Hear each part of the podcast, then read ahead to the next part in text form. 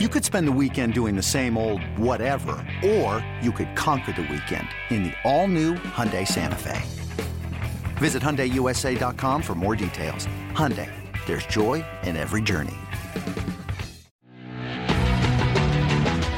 Hi, everyone. This is uh, Jay Horowitz with the latest installment of the Amazing Mets Alumni podcast. And my special guest this week is a recently retired Daniel Murphy.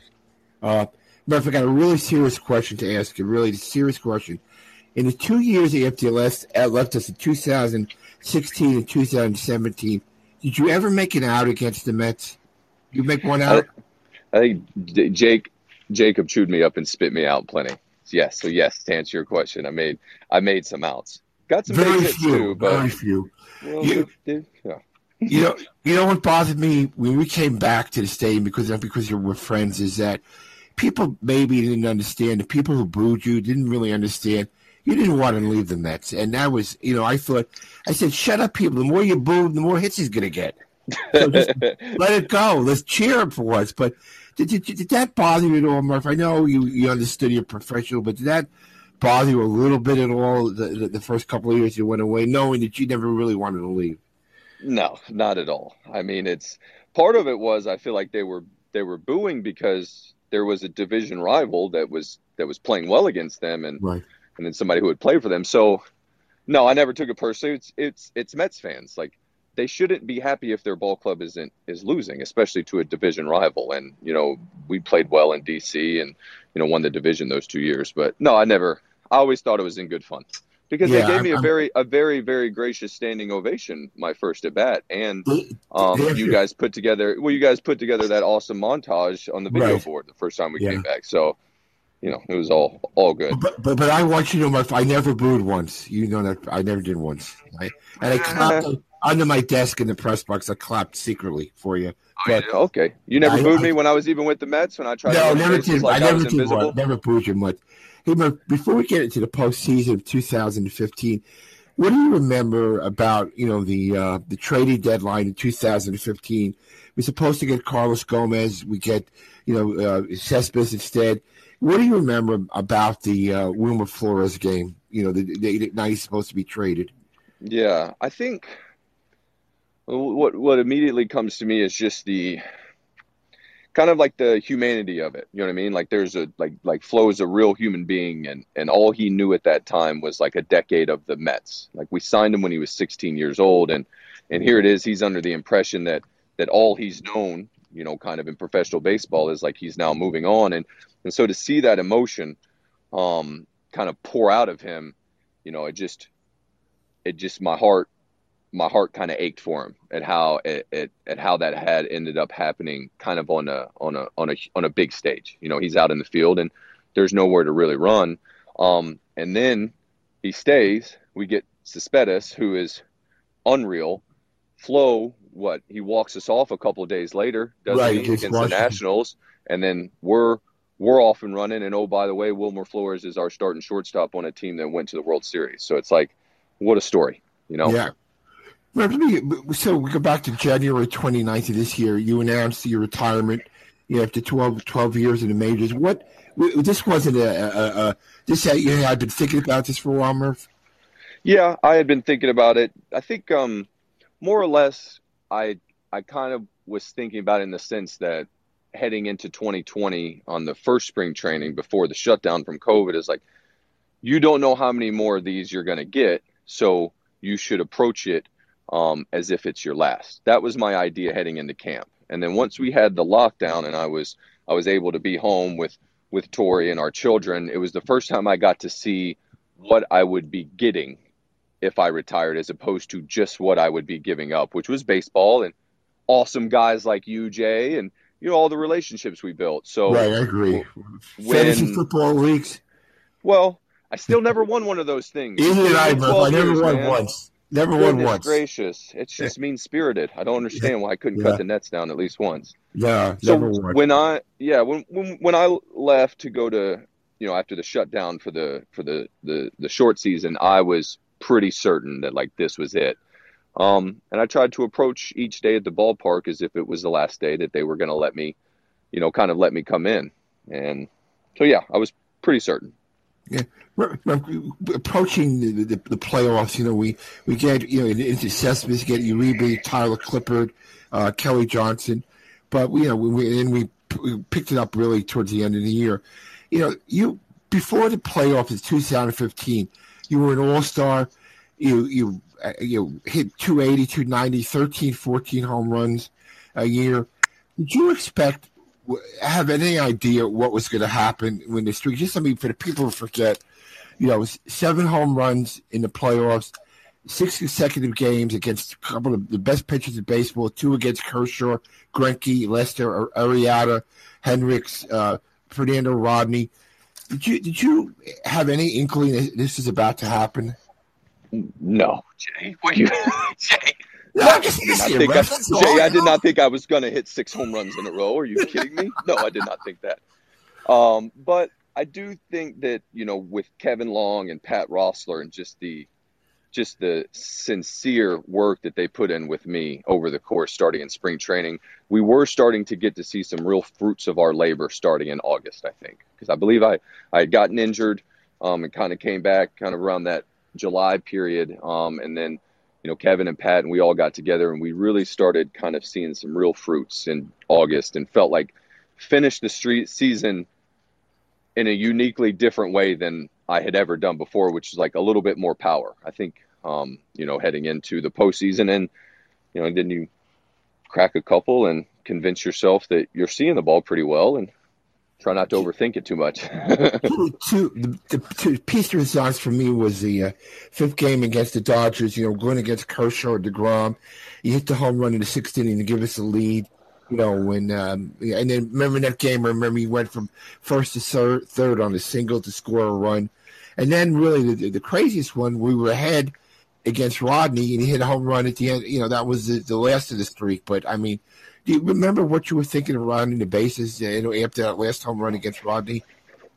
Yeah, like you got to be kidding me! I can't believe that just happened. I think is um, what I was thinking on that one, and then it was also you know, I got back in the dugout and and we had gotten up pretty good on the Cubs, and it sure looked like we were on our way to winning a, you know, to winning a pennant, and I was like, well, this is pretty cool. Like I think it was almost we gave ourselves a little bit of time to kind of enjoy a victory before the game was over, if that makes sense. I think because yeah, we would we did we win that game by like six or seven? I think. Yeah, it was a big. It was, it was an add-on run, if I remember. Yeah, and so I think you know we were kind of able to like maybe relax a little bit, catch our breath. I think, and and maybe take a moment to really just soak in what exactly was going yeah. on. You know, so uh, probably not right after that game. Maybe it was after maybe it was after the uh, the Cub series. Uh, you in my work as a PR guy, Murphy, you were never an III guy. You always, I remember, it was easy to get you to come before your locker when when something bad happened. When one game in particular, uh, you were playing left field. I think we were in Miami, and you missed a ball in left field. It cost Santana game, and and you were right before you right by your locker. I remember I used to try and protect the younger guys you know, when you, you felt it was you always were there by them, trying to help them, but you were never an I I I guy, and you were always wanted to.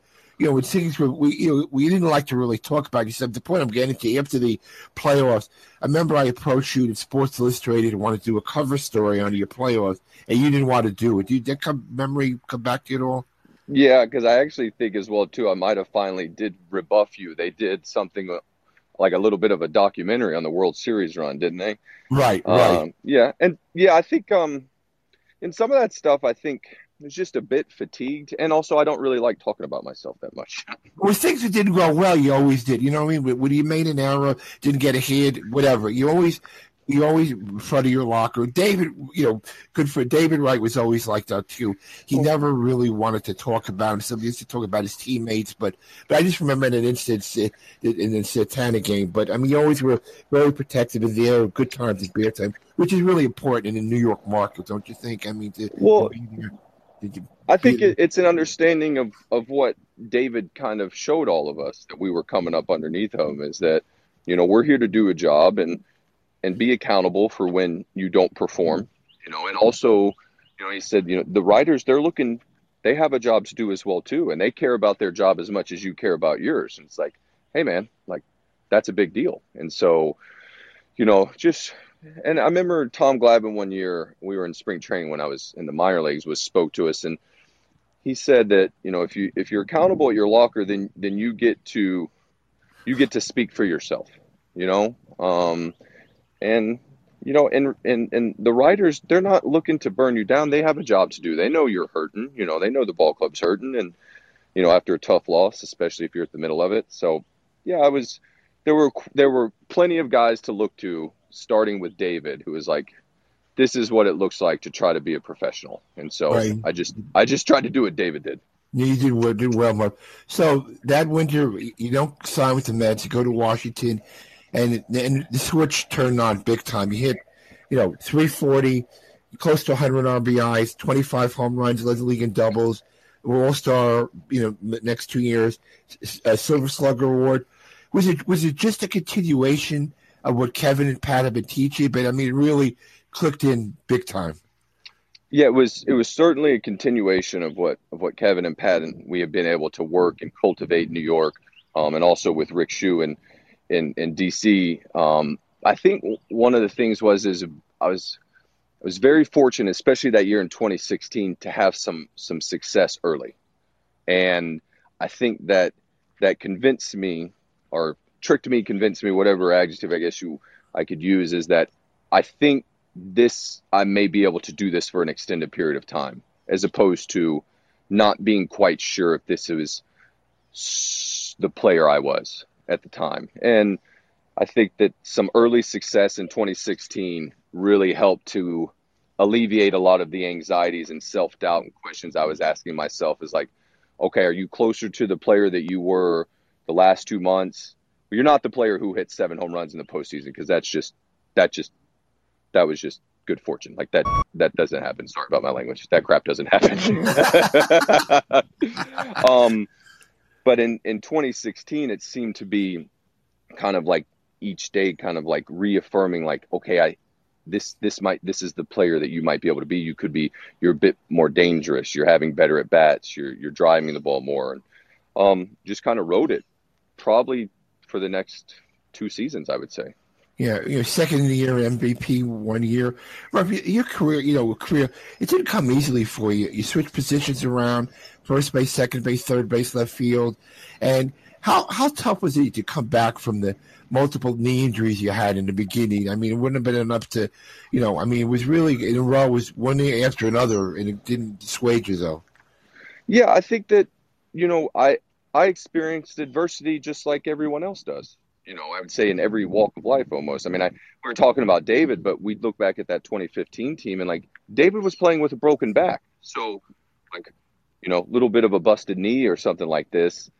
It's you know, the adversity comes, um, it comes to all of us. And I think I was fortunate enough to have a support group within the Mets, um, like David, and then also people like my wife, who's an absolute rock star, to just kind of help you get through the adversity that you're naturally going to experience in whatever industry or profession or you know as a parent that you're going to experience yeah, well, looking back on your career, I mean, does it make you feel good that you know you went other places after, but what you did really in 2015, you'll always have a special place in for Mets, Mets fans and Mets history. You'll always be a when you, when you write books about Mets history. You know, Daniel Murphy will always be a key part of it.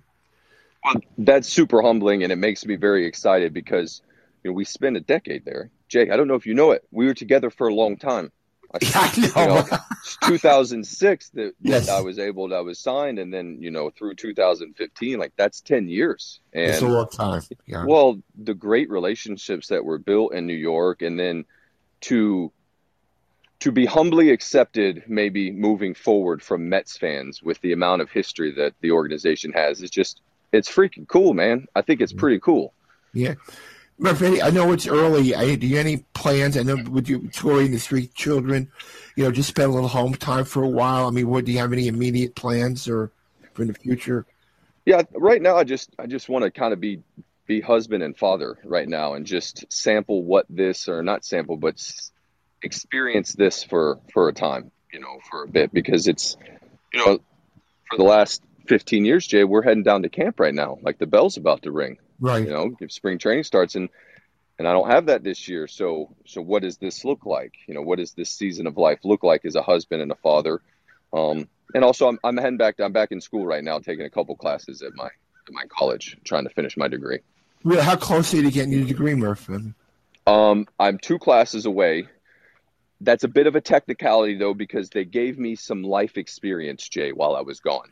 Did you really play, Yeah. play baseball? Gave you some experiences, you know. Yeah, gave me some life experience. I probably was about, I don't know, eight to 10 classes short, and they said I could get it done in two. And I was like, well, I'm not going to argue with you guys. I'll be there for the two classes. Well, I'm sure they make mom and dad, who a good- good friend of mine too, very happy to get your go back and get your degree. I don't know if you know some of our players. Uh, you know, Mike Pelfrey went back to school. Uh, uh, uh, Robin Ventura went back to school, and Mike Baxter went back to school. You know, and, and you're coaching. Uh, have you ever thought about coaching on a college level? If you know, where that something you might consider? I've considered it. Yeah, I haven't probably fleshed it out a whole lot here recently. Um, but yeah, it's something I've I've considered. I've stopped by uh, the college campus on my classes. I'll go down to the baseball field every now and then. So I've been up there five or six times. So I'll go down to the baseball field. You know, once or twice I've gone and just talk shop with the guys. And I don't know. It's a we got it's a really cool game we we get to play. Jay, we got Yeah, to play and get to watch and like it's a cool game. It's a good well, game. Murph, in closing, you're a good friend. We wish you and Tori and the kids nothing but the best, and it's a pleasure having your friendship all the years, and we'll keep doing it, man. All right, Jay. Well, thanks for having me, man. Murph, I appreciate your time.